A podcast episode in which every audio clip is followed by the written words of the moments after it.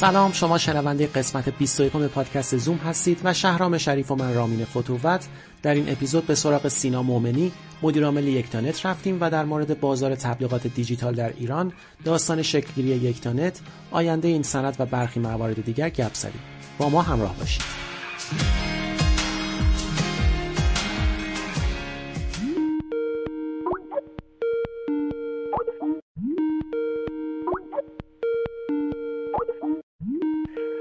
سلام سینا جان.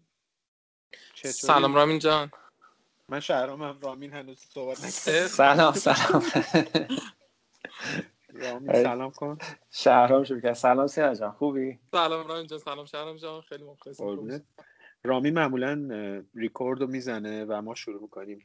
خوبی سینا جان. خیلی ممنون که دعوت ما رو برای پاد... حضور تو پادکست زوم قبول کردیم خواهش می‌کنم. باعث افتخار منه.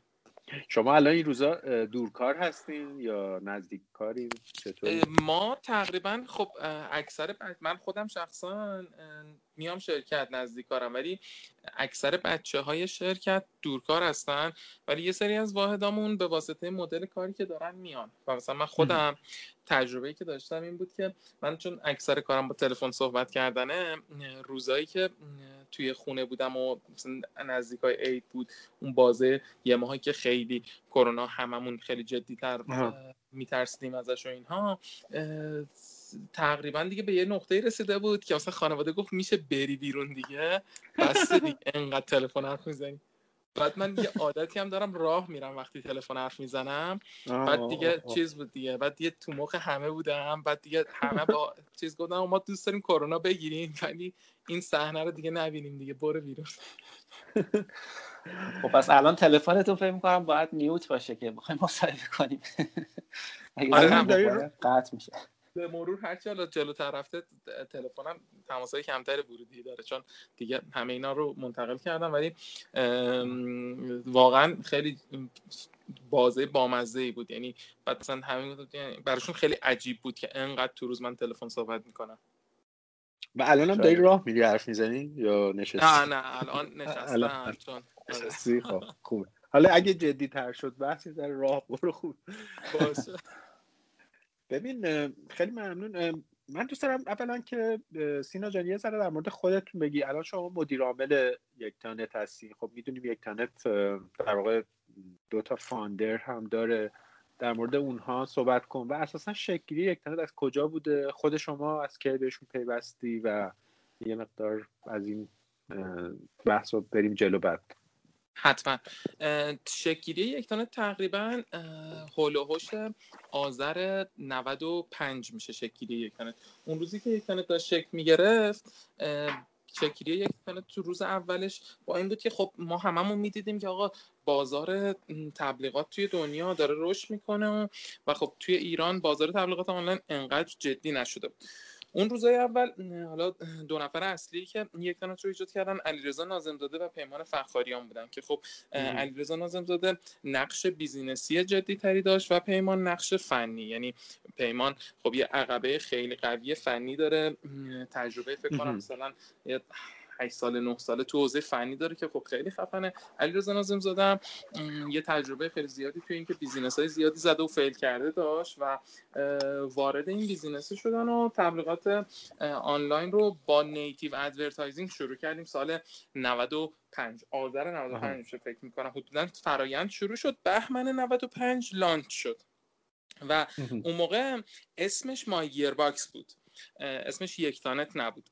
و خب من حالا اون موقع خودم هنوز تو مجموعه اضافه نشده بودم ولی بچه ها تعریف می‌کردم مثلا تماس می‌گرفتم با مشتری بعد می‌گفتن از مای گیر باکس تماس گرفتم بعد مثلا پنج دقیقه اول مکالمه این بود که چی؟ از کجا؟ از کجا؟ بعد دیگه اسم از اردیبهشت عوض شد. شد یکتانت. و خب از اون روز تا امروز خیلی اتفاقات زیادی افتاده و امروز رسیدیم به نقطه‌ای که خب یک تقریبا یه business یه که سر پاش وایستاده و تونسته برسه به نقطه‌ای که رو business های دیگه تو این حوزه سرمایه گذاری کنه و داریم میریم به این سمت که بتونیم خدمات مختلفی تو حوزه digital marketing به کسب و کارا بدیم. شما حدودا فکر کنم خیلی تیم جوونی هم باید داشته باشید یعنی خود شما آره. خب مشخصه چقدر نمی‌دونم احتمالاً تو دهه سی زندگیتون هستید آره من خودم. متولد 72 هم میانگین. سن تیممون تیممون هم زیر 26 ساله بعد البته تا. دیروز 26 سال بود ما دیروز یه تعداد خوبی از بچه های ترم 3 و 4 کامپیوتر شریف هم بهمون اضافه شدن یه چون. تعدادشون هم زیاد بود میانگینمون امروز مثلا یه دو سه سال دیگه اومده پایین چه عالی. بعد خب شما گفتی که از در بخش business یک نفر رو داشتین آقای ناظم زاده آقای فخاری هم که خب از در واقع با تجربه فنی اضافه شدن. خود بله. شما چی؟ خود شما از چه در واقع side ی میاید و چه تجربیات داشتین؟ اه، خود من حالا تجربه قبلتری که داشتم من تقریبا از سال 91 تو که فعالیت جدی کاریمو شروع کردم بیشتر تجربه تو حوزه فروش بوده توی سالهای اول کاری که داشتم ولی فرایندی که من اضافه شدم به یکتانت من جای قبلی که کار می‌کردم خب آلینک بودم و اونجا مدیر marketing مهم. مجموعه آلینک بودم و خب تجربه نشستن جایی کسی که تصمیم می‌گیره که می‌خواد تبلیغات بکنه تو حوزه‌های مختلف و می‌خواد marketing انجام بده رو داشتم و تقریبا فکر می‌کنم بهمن 96 بود به مجموعه اضافه شدم یعنی یک سال بعد از تاسیس مجموعه و نقشی که من باهاش اضافه شدم بیشتر نقش فروش و بازاریابی بود. یعنی توی شرکت تبلیغاتی بازاریابی هم یه مقدار نزدیک به فروش. یعنی مثلا بخش خوبی از کارهایی که ما در راستای marketing خودمون کردیم مثل شرکت های B to C نیست که خیلی marketing محور باشه و مثلا بگی چیز یه بخش خوبیش باز دوباره فروش محوره چون مذاکره و اینها توش خیلی تاثیر می‌ذاره و من با توی بخش business اضافه شدم و با تمرکز بیشتر توی بخش فروش و بازاریابی. تجربه تبلیغات رو چه کسی وارد یکتانت کرد؟ اگه سوالتون یه ذره دقیق تر بپرسیم منظورم اینه که مثلا خب شما وارد یه business ی شدید که خب یه بحث تخصصی و در واقع چیزی داشت. بحث کاملا تخصصیه دیگه. می‌خوام ببینم اون اون رو از چه چون مجموعه که گفتید الان بخش تبلیغات رو مثلا من توش نمی‌دونم که مثلا چه کسی آیا خودتون مثلا همین گروهی که گفتید شروع کردید توی این بازار؟ یا پیش زمینه ای داشتید ذهنیتی داشتید که چرا باید اصلا تو بازار تبلیغات بیاید؟ داره ریسرچ کرده بودید؟ آدم هایی رو یه داشتید که یه بله. وقت خوبش از طریق research اتفاق افتاد و حالا من که میگم نقش علیرضا ناظم زاده business ی بود خب یه بخش بزرگیش همین سمت و اتفاقا خود پیمان هم این نقش رو خیلی جدی ایفا می‌کنه. چون پیمان خیلی نمونه های دیگه ای که وجود داشت و دیده بودن و با این مدلی که تو دنیا داشت اتفاق میافتاد این تجربه رو از چیزی که تو دنیا داشت اتفاق میافتاد وارد ایران کردیم. من یادم اون روزایی که ما شروع کردیم این جایگاه های نیتیو تقریبا وجود نداشت. خب؟ و اون روز حالا من خودم توی مجموعه یکتانت نبودم ولی به عنوان کسی که مشتری یکتانته اه، از یکتانت خرید داشتیم. قبل ترش و حالا این جایگاه ها جایگاه هایی بود که سایت ها تقریبا براش هیچ ارزش قائل نبودن و ارزون ترین جایگاه های وبسایت ها بود و این نقطه ای بود که خب ولی ما تو دنیا می‌دیدیم که آقا تبلیغات خیلی داره میره به این سمت که نیتیو باشه انتهای مطالب باشه این تیپ جایگاه ها باشه. ولی اون. روز تو ایران جایگاه های بنری که تو هدرهای سایت جایگاه های. بالاتر بود خیلی ارزشمندتر بود و قیمت بالاتری داشت. ولی برعکس شد آره الان خیلی برعکس شده یعنی الان اون چیزی که درآمد سایت رو داره می‌سازه همین جایگاه های انتهای مطلبه. و واقعا زمین تا آسمون قیمت رو تغییر کرده. چون خب یه فضای جدیدی ایجاد شد که سایت دیدن چقدر از اون داره درآمد بیشتری هم ایجاد میشه. و یه علتی که این داستان داشت این بود که کسب و کارها دیدن که اینا انگاری داره کلیک بیشتری میاره ورودی بیشتری برشون میاره می‌تونن بسنجنش و یواش یواش این شیفته اتفاق افتاد از اون مدل تبلیغات به این مدل تبلیغات. میشه چند تا مثلا م، مزیتی که فرد در واقع شرکت تبلیغ دهنده از یک جایگاه نیتیو به دست میاره به هم بگی. البته من می‌بینم که الان جایگاه نیتیو کلا جای خود در واقع تبلیغات بنری رو هم تقریبا گرفته. میان هم تا همونا رو هم دیگه جایگاهش رو دیگه دارن می‌گیرن. فقط دیگه من- منظورم دیگه زیر مطلب نیست. درست میگم؟ آره یعنی خب جایگاهش خیلی متفاوت شد یعنی فقط دیگه زیر. مطلب نیست. الان جایگاه های دیگه ای هم هست. ولی خب خیلی شرکت و اهدافی که دارن برای تبلیغات اهداف متفاوتیه. این جایگاه های نیتیو خب چند تا مزیت داره. یکی اینکه خب کسب و کارها می‌تونن ورودی خیلی خوبی ازش بگیرن با اهداف مختلفی. مثلا دیجیکالا هدفش اینه که آدم ها بیان محصولاتش رو بخرن و تبلیغات این مدلی میره. یه جای دیگه آه. مثل یه کسی که کلینیک کاشتمو داره یا مثلا یه محصولی رو داره میفروشه می‌خواد و یه تیم فروشی داره که تماس می‌گیرن می‌خواد آدما بیان رو صفحه سایتش روی landing ش با محصولش آشنا بشن شمارهشون رو ثبت کنن و تیم فروشش باهاشون تماس بگیره. از این تبلیغات با این هدف استفاده می‌کنه یه راحتی خیلی خوبی تبلیغات native داره نسبت به تبلیغات banner ی. و اینه که خب شما یه عکس یه تیتره. عکس رو خیلی راحت از گوگل search می‌کنین تیترم خودتون می‌زنین. امتحان کردن توش خیلی راحته. یه مزیت دیگه ای که داره نسبت به تبلیغات دیگه ای که قدیم وجود داشت روزی که تبلیغات نیتیو استارت خورد چون جدید بود این جایگاه ها چون عموما به چشم نمیمد که تبلیغاتیه این آدم ها بیشتر میدیدنش بیشتر روش کلیک می‌کردن و خب هرچی جلوتر میره خب آدم ها می‌فهمن که این جایگاه ها احتمالا تبلیغاتی تر. ولی بازم چون جایی که داره نمایش داده میشه جاهایی هست که بعد از خوندن مطلبه آدما بیشتر میبیننش. یعنی مثلا درسته من اون جایگاه هدر رو میبینمش ولی احتمال اینکه روش کلیک کنم کمه چون اومدم مطلب وبسایت رو بخونم. نیومدم تبلیغات ببینم تبلیغات کلیک کنم که. به خاطر همین بیشتر می‌رسم بهش و به خاطر آمار کلیکش بالاتر.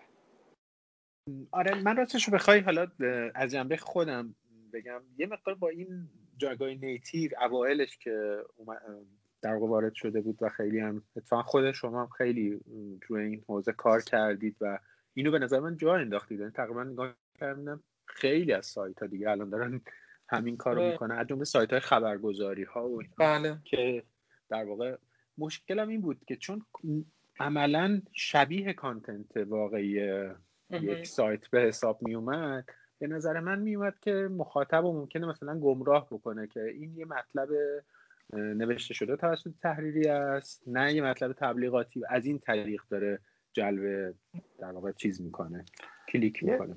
یه نکته آره. من اضافه کنم تو تکمیل صحبت شهرام که به نظرم برای business ها خوبه و شما هم خب در واقع یک, با... یک بازی win-win ه برای دو طرف. ولی از جایگاه مخاطب عادی که در واقع مخاطب این سایت هست می‌خواد بخونه به نظرم خب حتی از لحاظ design و بصری هم خیلی شلوغ شده سایت ها و مثلا قبلا یه ردیف بود الان می‌بینیم مثلا چهار پنج ردیف این جایگاه در واقع تبلیغاته آیا تأثیری داشته؟ یعنی قطعا که داشته ولی از سمت user های عادی مثلا شما feedback هایی دارین که چطوری؟ من خودم حقیقتش مثلا تو سایت خبرگزاری نمیرم این همه تبلیغاتون زیر می‌بینم یه ذره احساس کنم اذیت هم می‌کنه من یه ذره اینو کاملتر توضیح بدم.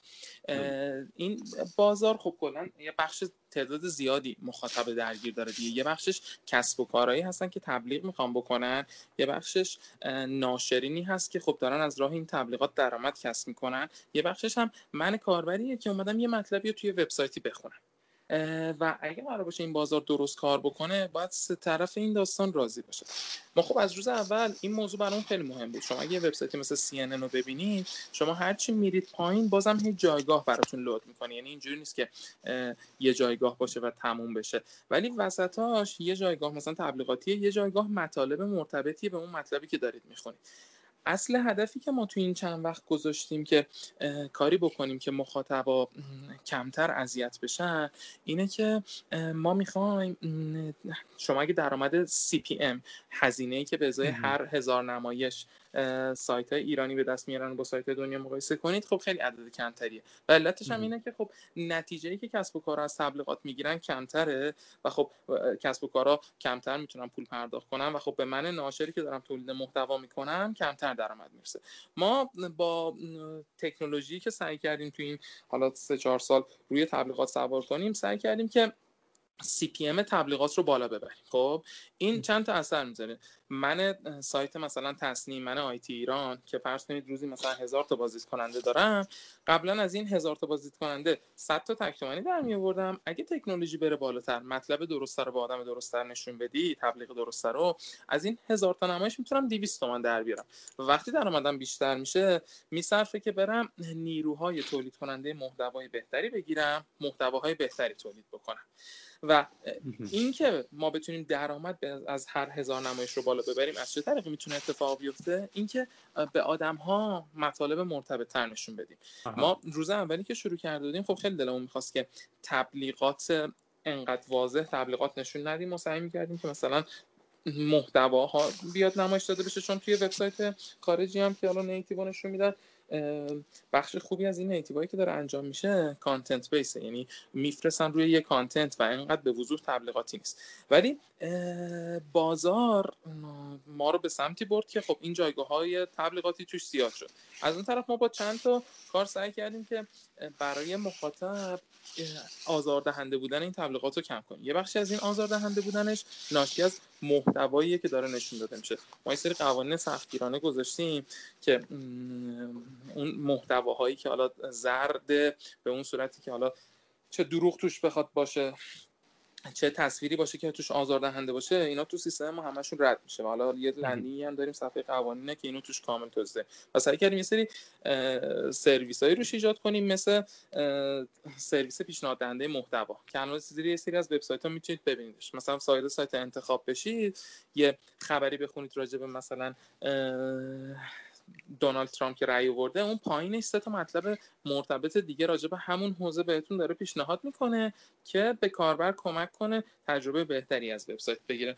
ولی من این رو قبول دارم که کلا تبلیغات اگر یعنی کلا تبلیغات چیزی نیست که برای کاربر دلچسب باشه دیگه آقا من اومدم مطلب بخونم. چرا به من تبلیغات نشون میدی؟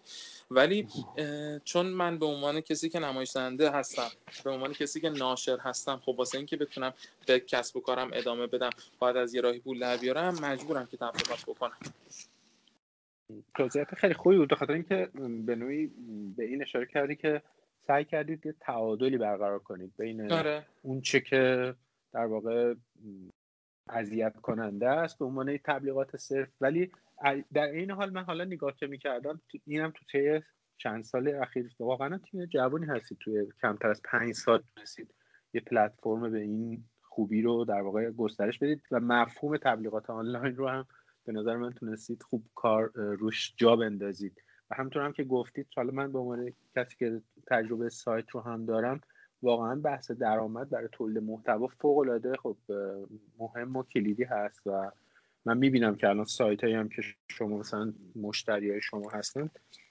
سایت هایی هستن که در, در حال جز خوبای در واقع حوزه کانتنت به شما میان بعضیاشون و به نظر من نشون میده که تونستید خوب قانع بکنید که حتی بهترین های تولید کننده محتوا بیان از پلتفرم شما استفاده کنن. الان میشه یه مقدار توضیح بدید چه سهمی از بازار رو الان یک تانت از بازار تبلیغات آنلاین داره و اساسا تبلیغات آنلاین به چند بخش تقسیم میشه؟ قبلش باید اینو بگیم. آره یه حالا این تبلیغات آنلاین که خب حالا هم توی دنیا هم توی ایران خب از بخش مختلفی تشکیل شده. توی ایران ما خب حالا هم بخش هم تبلیغاتی که مرتبط به search میشه که search ads رو داریم تبلیغاتی که سمت social media داره انجام میشه رو داریم. تبلیغاتی که حالا توی این ویدیوها انجام میشه. حالا تبلیغاتی که توی وب بر اساس حالا native و banner داریم داره اتفاق میفته داریم و حالا دسته‌های دیگه از تبلیغات. و خب توی دنیا بیشتر این شکلیه که بخش خوبی از این تبلیغات سمت search هست. یعنی من آمار ترکیه رو بخوام بهتون بگم. بیشترین بخشی که داره توی ترکیه اتفاق میفته توی تبلیغاتش سمت search ش داره اتفاق میفته و بعدش social media. من ما تخمینی که داریم فکر می‌کنیم توی ایران بیشترین بخش تبلیغات داره سمت social media میره و اینکه سمت search ads نمیره یه بخشش به خاطر اینه که اینکه بیشتری نیست سمت search نیست. اینه که خب یه بخشی از کسب و کارها به واسطه اینکه حالا گوگل ما رو تحریم کرده و مثلا data ی آرا اینها تحریم اصلا سخته که بخوای بری کار کنی و و خیلی هم کار راحتی نیست. و تخمین ما راجع به کل حجم بازار توی تبلیغات توی ایران بیشتر از 20 هزار میلیارد تومنه و بازار آنلاینش چیزی حدود 2000 میلیارد تومنه. یعنی کمتر از 10 درصد این بازار آنلاین هست. و خب بخش اعظمی از این بازار هنوز آفلاین هست و خب با اتفاقی که تو دنیا افتاده ما هنوز خیلی فاصله داریم تا برسیم به اون عددهایی که دارن تو دنیا می‌بینن که حالا آمریکا بیشتر از 50 درصد حداقل. و بعد اینکه خب به شبکه های اجتماعی اشاره کردی می‌تونی بگی چه سهمی از تبلیغات آنلاین الان تو شبکه های اجتماعی و آیا منظور از تبلیغ شبکه های اجتماعی بیشتر همون بحثیه که تبلیغات شامل سلبریتی ها و اینها رو مثلا account های سلبریتی ها احتمالاً بیشترین آره یا یا اینفلوئنسرها ببخشید. آره اینفلوئنسر این حالا من چیزی که از شبکه اجتماعی حالا امروز بیشترین چیزی که داره تو ایران استفاده میشه بعد از اینکه حالا تلگرام فیلتر شد بیشترین چیزی که داره توش تبلیغات اتفاق میفته توی ایران اینستاگرام هست و خب بله. خیلی راحته. من بدون اینکه یه سایت بخوام داشته باشم یه page دارم راحت می‌تونم page رو تبلیغ کنم. و خب خیلی هم تاثیرگذاری بالایی داره چون این اینفلوئنسر رو واقعا تاثیر می‌ذارن روی کسب و کار. و شما تجربه تبلیغات که با اینا داشته باشین واقعا به هدفهای خیلی مختلفی می‌تونید برسید. یه اینفلوئنسر وقتی میاد تبلیغ می‌کنه که آقا بیاید مثلا فلان محصول آرایش بهداشتی رو از فلان سایت بخرید واقعا روی فروشش داره تاثیر می‌ذاره و ما می‌بینیم این عددا رو. و بخش اعظمی از این بازاره من فکر می‌کنم سمت همین شبکه های اجتماعی هست که حالا بیشتر چه سهمی؟ من یه لحظه دارم حساب کتاب می‌کنم چون آره حساب آره اینو می‌خواستم حساب کتاب یعنی یه تخمینی بهتون بدم که تخمین آره، حدودی خیلی چیزی نمیشه تخمین حدودی که من فکر می‌کنم این اتفاق میفته مثلا نزدیک شاید مثلا 40 درصد اینهاش باشه سمت شبکه اجتماعی. و بقیهش چه بخشی سهم مثلا همین تبلیغات نیتیو می‌تونه باشه و چه حالا تبلیغات نیتیو بین همه تبلیغاتی که وجود داره یعنی مثلا حالا کل اینا رو اگه بخوایم چیز کنیم هم سمت search ads رو داریم که خود گوگل میشه و حالا تبلیغاتی که سمت app گوگل اتفاق میفته universal گوگل تبلیغات کافه بازار رو داریم که اونم هم search ads داره هم ویدیو داره که اونم بخش بزرگی میشه و بقیهش میاد سمت تبلیغات ویدیویی که وبسایت بزرگ و حالا اپلیکیشن آپارات و آره هم آپارات هم ورزش سه هم وبسایت دیگه مثل نماشا و تماشا و اینها و هم سمت اپلیکیشن هم داریم تبلیغات ویدیویی رو داریم و تبلیغات بنری و نیتیو و سهمی که توی اینها تقسیم میشه بخش اعظمش به تبلیغات شبکه اجتماعی می‌رسه بعد بخش حالا بقیه بخش به ترتیب. اوکی.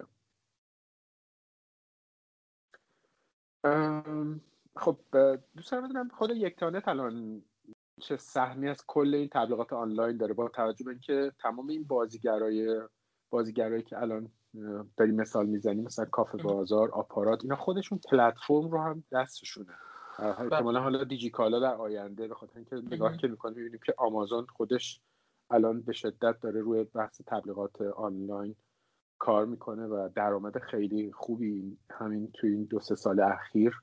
تازه این بخشی که خودشون هم می‌گفتن که کاملا ارگانیک داره شکل میده. یعنی خیلی براش تبلیغ نمی‌کنه به خاطر اینکه فروشنده ها مجبورن تبلیغ بکنن تا بیان بالا و بله. جایگاه بهتری بگیرن.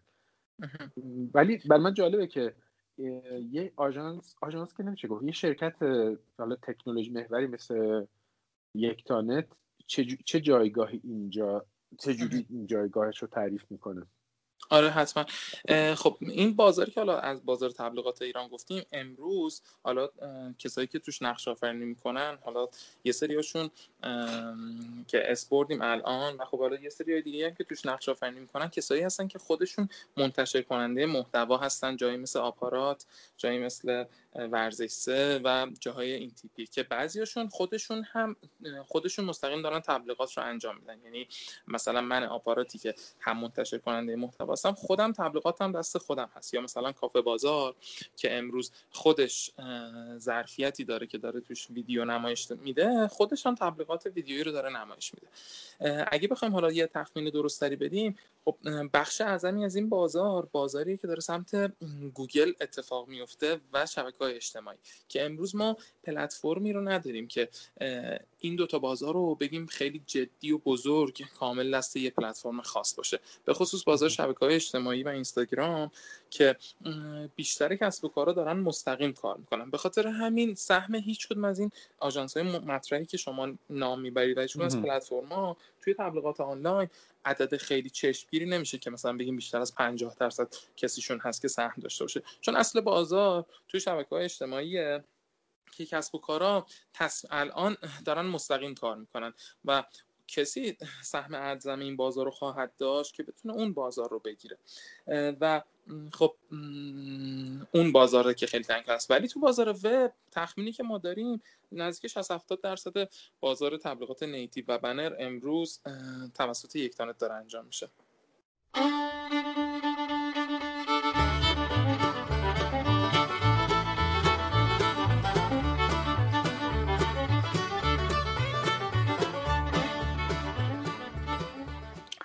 سینا جان من خواستم در مورد چیزم بپرسم. اینکه تو این چند سالی که در واقع فعالیت کردین خب پلیرهای قوی توی این مارکت بودن آره. سالهای پیش از سال سال 90 که خودت گفتی که امروز کمتر اسمشون شنیده میشه. بعد با توجه به اینکه خب این صنعت رو به رشده و خودت هم همونطور که گفتی یک به ده در واقع آنلاین شده چرا فکر می‌کنی که مثلا اون بازیگر رو شکست خوردن یا چه مسیر رو رفتن ولی خب یک تنه تو مسیر رشده و خوب تونسته توی این سال فعالیت بکنه.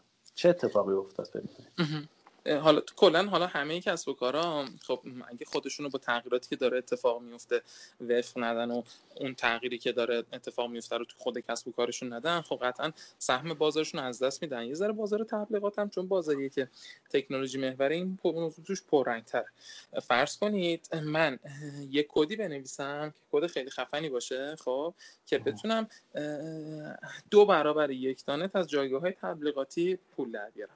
خب من اگه یک تانت نتونه همچین کدی بنویسه می‌تونم جای یک تانت رو تو بازار تبلیغات وب بگیرم دیگه چون می‌تونم درآمد بیشتری براش ایجاد کنم برای کسب و سایت ها ایجاد کنم و خب خیلی توش تکنولوژی نقش پررنگی داره. و چون بازار بازاریه که B2B ه نقش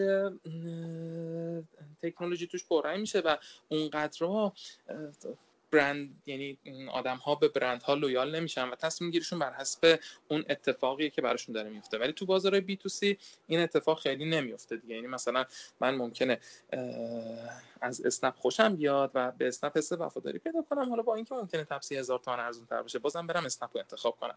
و خب به خاطر همین خیلی مهمه که تو این بازاره همیشه سرویسی رو بدی که هم نتیجه خوب به این سمت بده هم به اون سمت. من فکر می‌کنم که علت اصلی که یک موضوعی باعث میشه که یک دانت بمونه امروز توی این بازار و بتونه خودش رو رشد بده اینه که هر روز خودش رو بهتر بکنه. اینکه به این سرویسی که امروز داد که به کسب و کار نتیجه بهتری میده قانع نشه و فردا سرویس بهتری بیفته. ما توی این راستا خب خیلی کارا کردیم.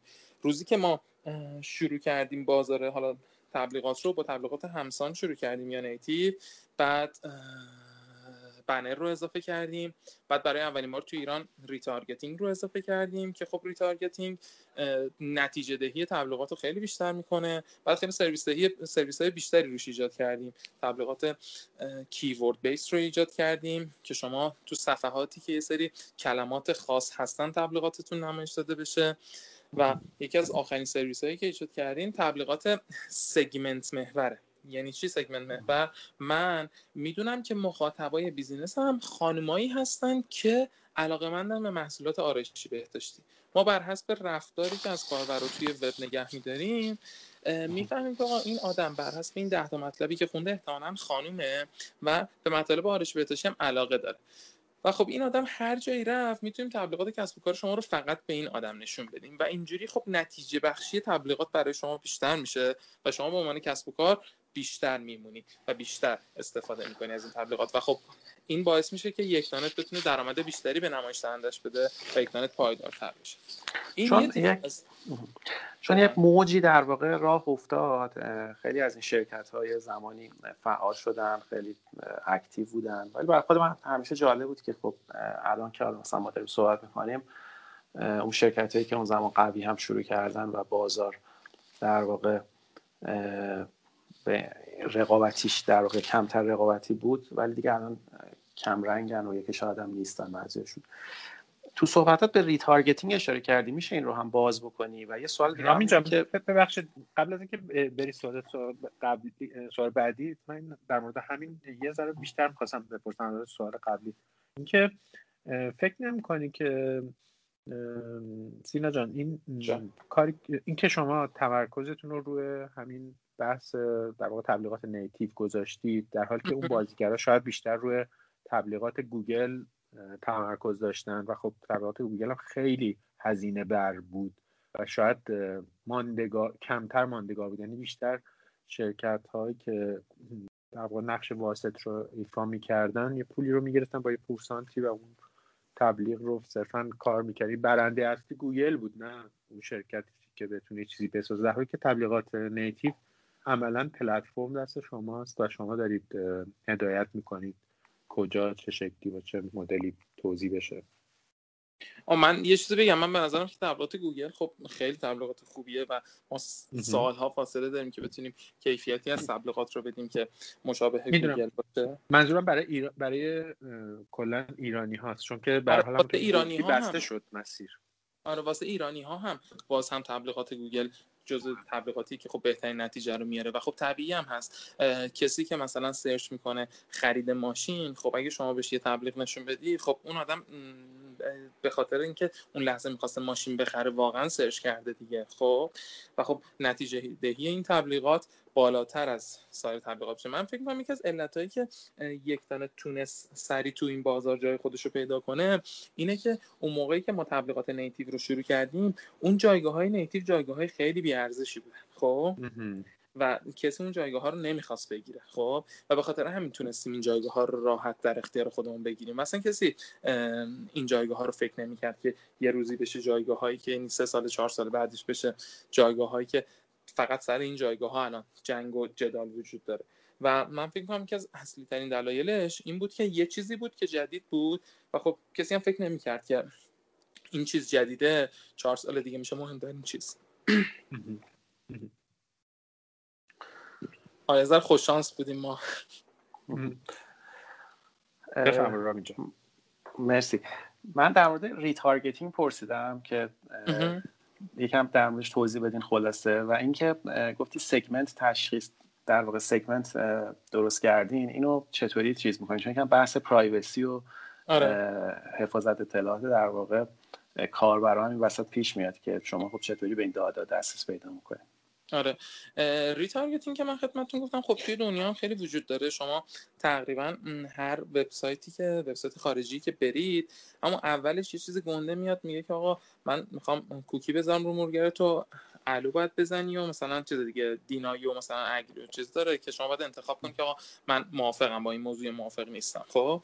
و خب توی دنیا خیلی وقت وجود داره که با کوکی گذاشتن رو مرورگر کاربر رفتار کاربر تشخیص میدن و روش یه سری اکشنایی انجام میدن. این یعنی شما احتمالا خودتون این تجربه داشتین که وقتی وارد یه وبسایت خارجی میشید بعدا که میرید تو وبسایت دیگه دارید مطالب دیگه می‌خونید تبلیغ اون وبسایت دیگه رو بهتون نشون میده. خب یعنی چیزی که سرچ کردی توی دیجی کالا رو همه جا نشون میده آره مثلا توی ایرانش ما الان اینجوریه که مثلا شما میرید توی دیجی کالا یه کفشی رو می‌بینید. خب قدیم رفتارمون چه شکلی بود؟ ما وقتی می‌رفتیم مثلا یه فروشگاهی خرید بکنیم اون لحظه آخری که شک داشتیم تصمیم بگیریم نگیریم جای دیگه ای نکنه این محصول رو بتونم با قیمت پایین تری بگیرم. می‌گفتیم که من برم دور بزنم برگردم. تصمیم می‌گیرم که حالا برم دور بزنم برگردم. تصمیم می‌گیرم که بخرم یا نخرم. و واقعا تو این که می‌گفتیم بریم دور بزنیم برگردیم می‌خواستیم بریم بقیه محصولا رو ببینیم ببینیم آیا محصول بهتری می‌تونیم جای دیگه پیدا کنیم با قیمت بهتر و اگه پیدا نکردیم بیایم همین رو بخریم. ماها همون آدماییم که تو فضای آنلاین خب رفتارمون همون شکلیه دیگه. یعنی آدما وقتی می‌خوان یه جنسی رو بخرن همیشه براشون مهمه که آیا جنس بهتری از این وجود داره یا نه. فرض کنید من رفتم یه پروازی رو دیدم روی مثلا علی بابا که آقا مثلا پرواز تهران به مشهد قیمتش هست 100 هزار تومان. بعد اون لحظه به هر دلیل خریدن گفتم بذارینم شاید جای دیگه بتونم ارزون تر پیدا کنم یا هر چیز دیگه. تو مدتی که من دارم تصمیم گیری می‌کنم که آقا از علی بابا بخرم یا از مستر بخرم یا از اسنپ تریپ بخرم این تبلیغات retargeting میاد به شما یادآوری می‌کنه که آقا بیا از علی بابا بخر یا بیا از اسنپ تریپ بخر کسی که رفته رو اسنپ تریپ خب که اون آدمه کمک کنه به اینکه در واقع توی یک چرخه باشه که در نهایت منجر به خرید بشه. آره و خب چیزم هست یعنی اینجوری اثر گذاریش که شما می‌تونید کاربر رو تو funnel خریدش حرکت بدین. یعنی مثلا یه کسی هست که اومده خرید کرده اتفاقا مثلا اومده از شما فرض کنید مثلا لپتاپ خریده خب؟ و دیجیکالا می‌دونه که آقا کسی که لپتاپ می‌خره بعد از یه ماه یا مثلا بعد از یه هفته میگه آقا مثلا می‌خوام فلان چیزم بخره موس هم می‌خره یا اصلا کیف لپتاپ میره می‌خره یا اصلا همون لحظه که لپتاپ داره می‌خره این پیشنهادو بهش بده. میگه آقا بیا این کیفرم اضافه کن این موسرم اضافه کن. یا منی که مثلا بیمه میفروشم امروز بیمه بدن میفروشم بیمه شخص سالس بفروشم می‌دونم سال دیگه این آدم می‌خواد بیمه شخص سالس دوباره بخره دیگه. از یه ماه قبلترش علاوه بر اینکه به اون آدم اس میدم توی وبسایت هم همون تبلیغات رو بهش نشون بدم. یا یه دیتایی که وجود داره کسایی که بیمه شخص سالس می‌خرن راحت یعنی کسایی که بیمه بدنه می‌خرن راحتتر فلان بیمه رو می‌خرن. خب؟ من به همه کسایی که بیمه بدنه خریدن تو جاهای مختلف این تبلیغ رو نشون میدم که بیا فلان بیمه منم بخر چون این آدما آدمایی که به طبق data ما data من کسب و کار. می‌دونم که نزدیکترن به اینکه اون اکشن مورد نظر من انجام بدم و اینجوری من حرکتش میدم اون آدمه رو تو اون funnel ه که به اون هدف نهاییم برسم. برام جالب بود که گفتیم شما اینو در واقع اولین بار پیاده سازی کردین تو ایران آره. سرویسی. ولی یه نوع چیز جالبی داره که حالا پسر آدم چیزی سرچ کنه توی جلسات خیلی خوب نیستش. screen ش روی مثلا صفحه جلسات باشه آره. چیزایی که می‌خواد بخره اون پایین میاره هم می‌بینه. آره آره. در مورد اون بحث داده ها هم میشه توضیح کوتاهی بدیم آره یه ما حالا ما داده که چیز می‌کنیم کوکیه که می‌ذاریم رو مرورگر کاربر.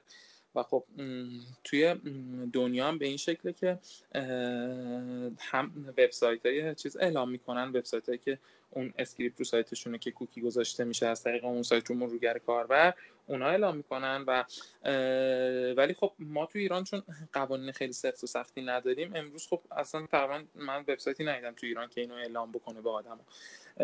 ولی خب ما خودمون هم داریم میریم به سمت اینکه یه سری ویژگی ایجاد بکنیم که آزاردهندگی این تبلیغات رو کم بکنیم. یکی از کارهایی که کردیم یه دونه لینک خاص ایجاد کردیم که اگه کسی نخواد این تبلیغات بهش نشون داده بشه و رفتارش رسد بشه می‌تونه بره تو اون لینک خاص و بزنه و اصلا آپت اوت کنه. دیگه ما رفتارش رو رسد نمی‌کنیم. یعنی شما جنسیت مثلا کاربراتون و سنشون رو می‌تونید متوجه بشین؟ ما امروز جنسیتشون رو متوجه میشیم از رفتارشون از مطالبی که می‌خونن. خب ما تشخیص میدیم مثلا بر حسب اینکه آقا ما چون رفتار بلند مدت آدم ها رو داریم دیتاشو مثلا شما دیروز تو ورزش سه فلان خبر خوندی هفته پیش فلان خبر اقتصادی رو خوندی دو روز پیش فلان کاری کردی و این رفتار بلند مدت بر حسب اون مطالبی که خوندی تخمینی از جنسیت داریم که رو شما تگ مرد یا زن می‌زنیم یه سوال فنی هم بپرسم در مورد اینکه تو بحث در واقع سئو و ترافیک سایت ها آیا نقشش مثبته یا که منفیه؟ من خودم فکر می‌کنم یه ذره نقش مخرب داره یعنی ترافیکی که از مثلا کدوم وبسایت؟ وبسایت که در واقع تبلیغ میدن توی هم جایگاه native و می‌خوان کلیک در واقع جذب کنن من فکر می‌کنم برای اون سایت مقصد از لحاظ مثلا الگوریتم گوگل یه ذره تاثیر منفی می‌ذاره این مدلی در واقع user رو از این funnel جذب کردن. آیا صحت داره یا که نه این اینجوری نیست. یعنی اینکه اینجوری نیست. یعنی گوگل چیزی که میسنجه اصلا از روی تبلیغاتی که شما می‌کنید نیست. یعنی یه سری ها میگن تاثیر مثبت داره یه سری میگن تاثیر منفی داره ولی چون تاثیرشون اصلا کلا تاثیری نداره. چون ما همه لینک هایی که گذاشتیم توی تبلیغات no follow هست و هیچ تأثیری توی گوگل نداره. توی سئو حالا سایت هایی که دارن تبلیغ می‌کنن مثبت که اصلا نداره منفی هم نداره. نه اونایی که می‌گیرن منظورم اینه که مثلا من اگه سایت دارم اگه ورودیم از شما؟ نه مثلا من سایت هر سایتی یه سایت مثلا خبری شاید دارم. در فرض یه سایت محتوایی دارم مثلا.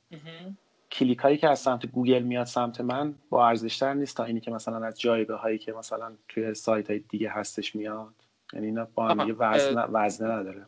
شما تبلیغ کننده هستید مثلا مثل دیجیکالا یه سری ورودی از گوگل بله، دارید یه سری ورودی هم از تبلیغات دارید خب؟ درست خب اون ورودی که از گوگل دارید که خب search کرده اومده ورودیه که خب قطعا احتمالا با نرخ بیشتری به خرید منجر میشه. اگه ارزشمندی از این جنس میگین آره اون ورودی از اون جنس ارزشمندتره. ولی یه تعداد محدودیه دیگه و شما می‌خوای علاوه بر اون ورودی یه تعداد خوب دیگه هم شما رو بشناسن و وارد سایت بشن که از این طریق این کار کنید اگه سوالتون اینه که این ورودی آیا رو تاثیری می‌ذاره رو ورودی گوگل من نه تاثیر نمی‌ذاره چون یه سری حالا چیزایی هست که میگن مثلا گوگل bounce rate و اینها رو میسنجه که bounce rate تبلیغات و اینها بالاتر از سایر چیز هاست گوگل به صورت رسمی که اصلا نگفته من همچین چیزی رو میسنجم. و چیزی که گوگل میسنجه رفتار کاربریه که خودش از طریق search فرستاده. مثلا من اگه search کنم بلیط هواپیما و وارد یه وبسایتی بشم دوباره برگردم تو گوگل search کنم این نشون میده آقا این کار من راه نیفتاده توی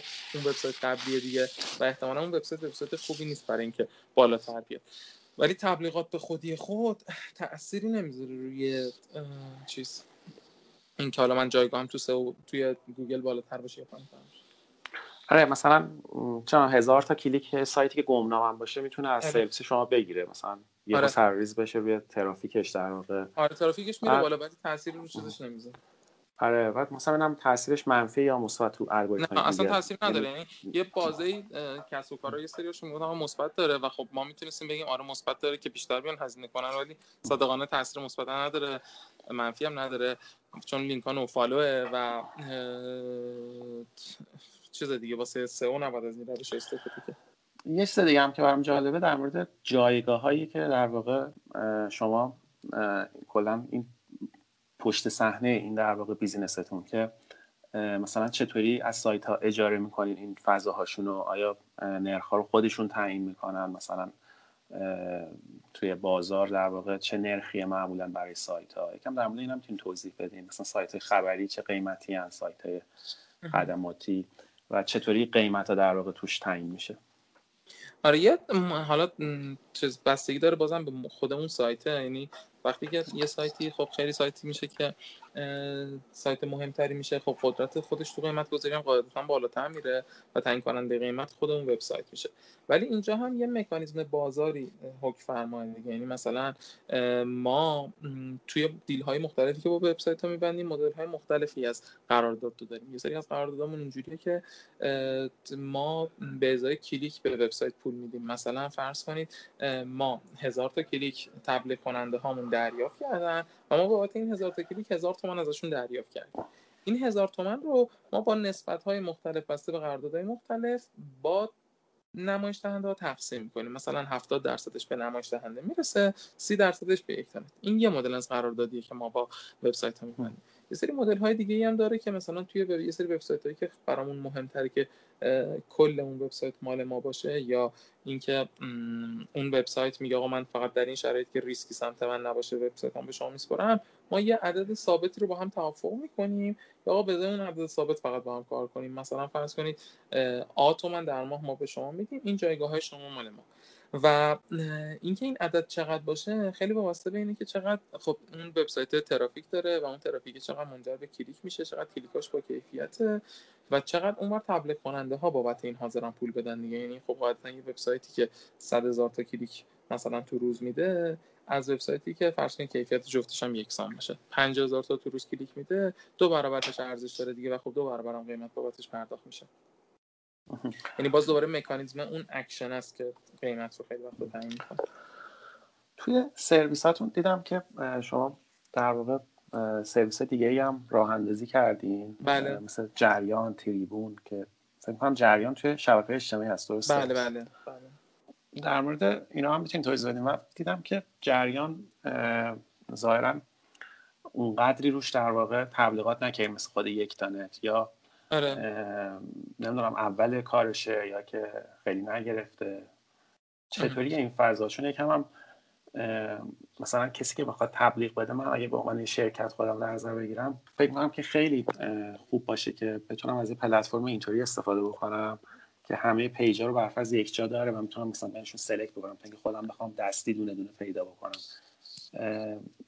اوضاعش چطوری الان؟ کجا در واقع شما قرار گرفتید آره حتما. من فقط از اینکه سوالتون رو جواب بدم من روند اینکه چی شد که نجوا تریبون جریان و ادیوری اضافه شدنم خدمتتون بگم. تقریبا نمی‌دونم حالا خاطرتون هست یا نه. یه بازه ای بود که حالا تحریم های آمریکا دوباره برگشت. توی اون بازه که این تحریم ها برگشت دوباره یکی از یه سری سرویس های خب که سرویس خارجی که به ایران سرویس می‌دادن دیگه سرویسشون رو به ایران سرویس دهی نمی‌کردن و از ایران رفتن. یکی از اون سرویس ها سرویس OneSignal بود که سرویس push notification واسه وبسایت بود. من وقتی یه وبسایتی دارم وبسایت خبری می‌خوام آقا کار از کاربر دسترسی بگیرم که وقتی یه خبر مهم اتفاق میفته یا یه خبری که تو حوزه علاقه مندی اون کاربر اتفاق میفته برای اون کاربر اینو از طریق push notification ارسال کنم. ما سرویس نجوا رو قبل از یکتانت زده بودیم یعنی و خب به خاطر اینکه بازار اقبالی بهش نداشت موفقم نشده و خب وقتی که این OneSignal و این تحریم اتفاق افتاد مثلا ظرف دو سه روز بعدش ایجادش کردیم و تونست خب خیلی market بزرگی رو بگیره و امروز اکثر وبسایت های ایرانی که از سرویس push notification استفاده می‌کنن دارن سرویس نجوا استفاده می‌کنن که خب ترافیک خیلی زیادی برشون میاد.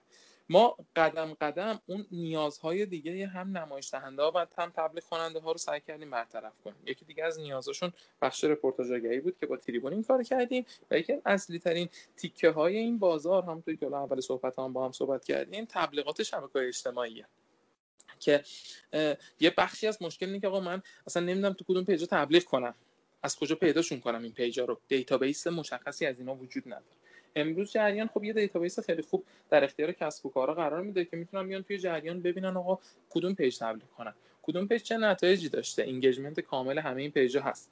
و یه مشکلی که دوباره وجود داره اینه که خب شما اگه با هر از این page ا بخواید مستقیم در ارتباط باشید و صحبت کنید و حرف بزنید خب خیلی وقت زیادی می‌گیره. مثلا شما بخواید با 50 تا page صحبت کنید که براتون دونه دونه تبلیغ بذارن. و خب این بار رو می‌تونید روی دوش پلتفرم مثل جریان قرار بدید که جریان این کارو بکنه. و یکی دیگه از نکاتی که باز دوباره وجود داره که مهمه بحث فاکتوره. که خب پیجا خودشون به صورت عادی فاکتور رسمی به شما نمیدن دیگه و خب شما نمی‌تونید این رو توی هزینه هاتون رد کنید و خب برای کسب و کارا منطقی تره که اینو بتونن به صورت رسمی رد کنن و به خاطر همین میان از جریان استفاده می‌کنن. این که تا امروز ما خیلی روش تبلیغات نکردیم علتش اینه که کلا سه ماهه که به صورت جدی لانچ شده و داریم سمت ارزش رو درست می‌کنیم. یعنی تقاضای تبلیغاتیش و با همین اطلاع رسانی خیلی کوچیکی که توی به مشتری خودمون انجام دادیم خیلی رفته بالا و اونور داریم ظرفیت پاسخ رو می‌بریم بالا که بتونیم بخش بزرگتری از مشتری ها رو بهشون پاسخ بدیم. و به خاطر همین اطلاع رسانی گسترده یا نکردیم اصلا روش. فکر می‌کنیم موفق بشه؟ چون من فکر ترجیح میدن خودشون مستقیم صحبت بکنن با آره من فکر می‌کنم که بین همه چیز چیزایی سرویس هایی که تا امروز ایجاد کردیم یکی از سختترین سرویس هست که بخواد موفق بشه و خب تا امروز هم هیچ سرویسی تو حوزه تبلیغات شبکه اجتماعی موفق نشده بین سرویس های ایرانی که بتونه مارکت لیدر بشه و مثلا نسبت به حجمی که به صورت مستقیم با page ا کار می‌کنن بتونه سهم بازار بزرگتری بگیره. ولی من فکر می‌کنم که جریان موفق میشه و علت این که فکر می‌کنم جریان موفق میشه مدلی از business model ی که ما براش در نظر گرفتیم که اطلاعات رو شفاف در اختیار آدم ها قرار میدیم. آدم ها میان اینجا می‌بینن و خب راحت به راحتی تصمیم گیری می‌کنن که مثلا با کدومشون کار کنن کار نکنن و مدلش رو اینجوری نذاشتیم که آقا من data در اختیارت قرار نمیدم.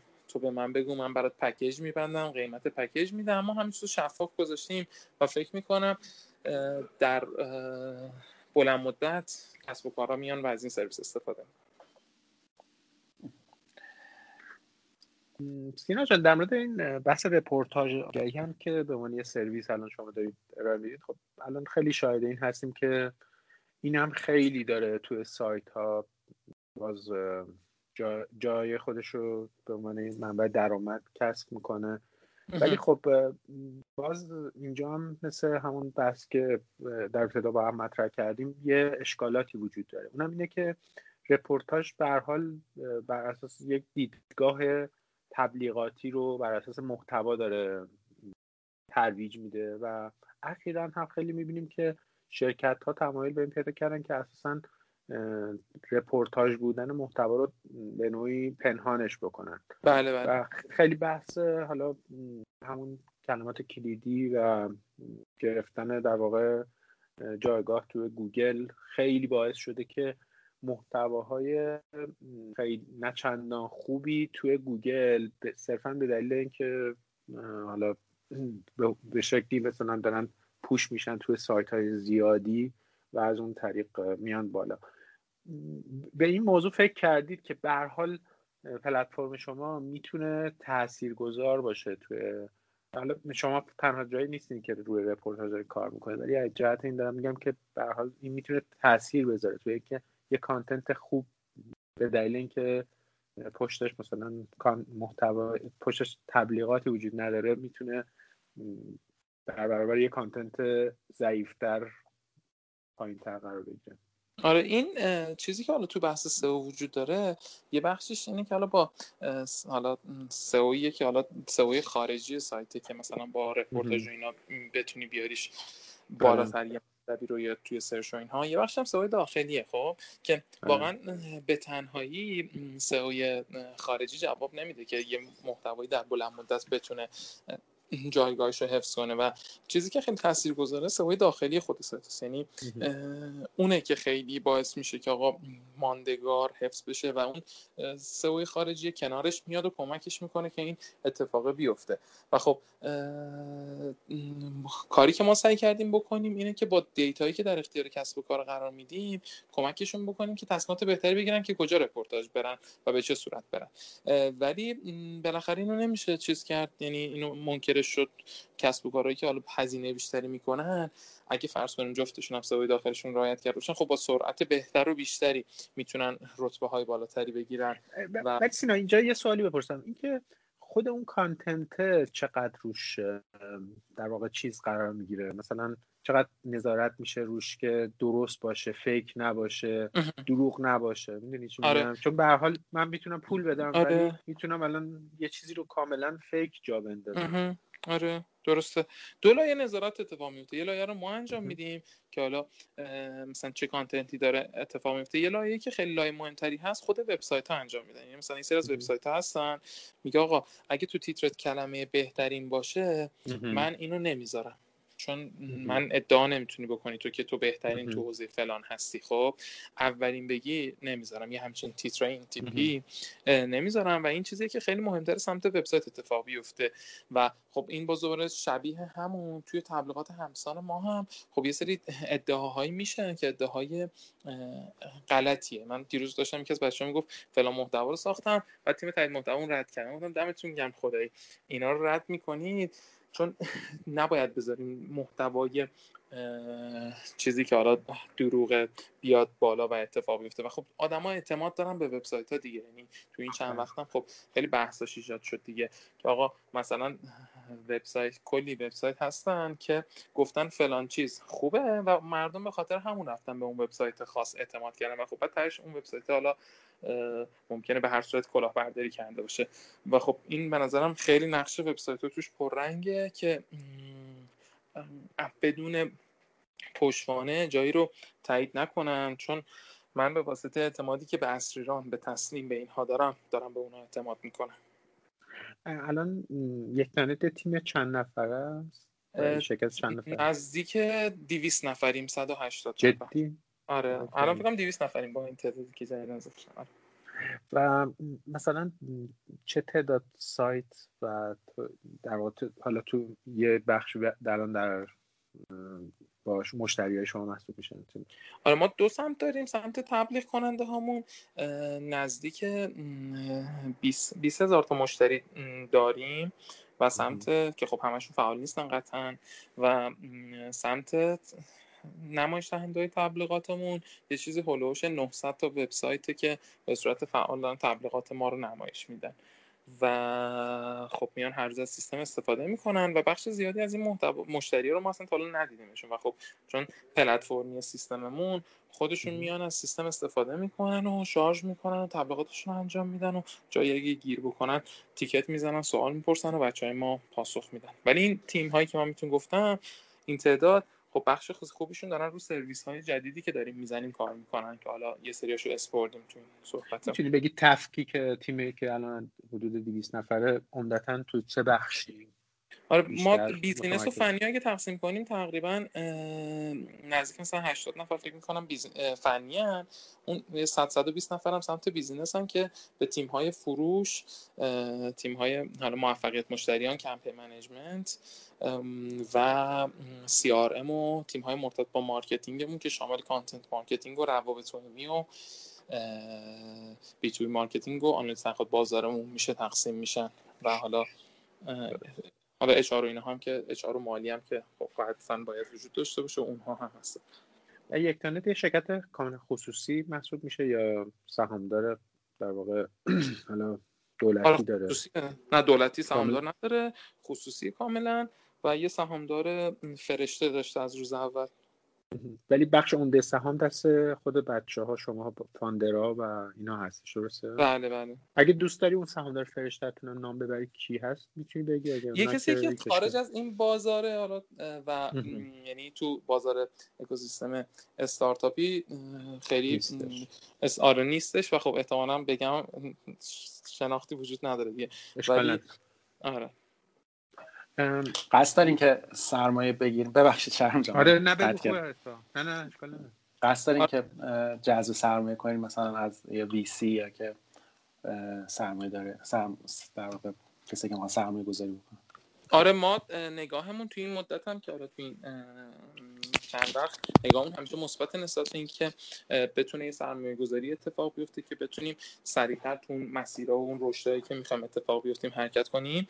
علاوه بر اینکه حالا نگاهمون کاملا بازه و استقبال می‌کنیم از پیشنهادهایی که بشه چه حالا روی خود یک تانه چه حتی زیر مجموعه ها ما خود ما یک هم یه مقدار علاوه بر فضای اینکه خودش یه سری استارتاپ هم داره به صورت درونی را میندازه روی فضای سرمایه گذاری هم کار کرده و ما الان مثلا روی استارتاپ نوین هاب سرمایه گذاری کردیم و خب سهامدار نوین هاب هستیم که این هم در همون راسته همون هدفمونه که می‌خوایم بریم به این سمت که بشیم تمام حوزه های digital marketing رو پاسخ بدیم و مقصد digital marketing باشیم.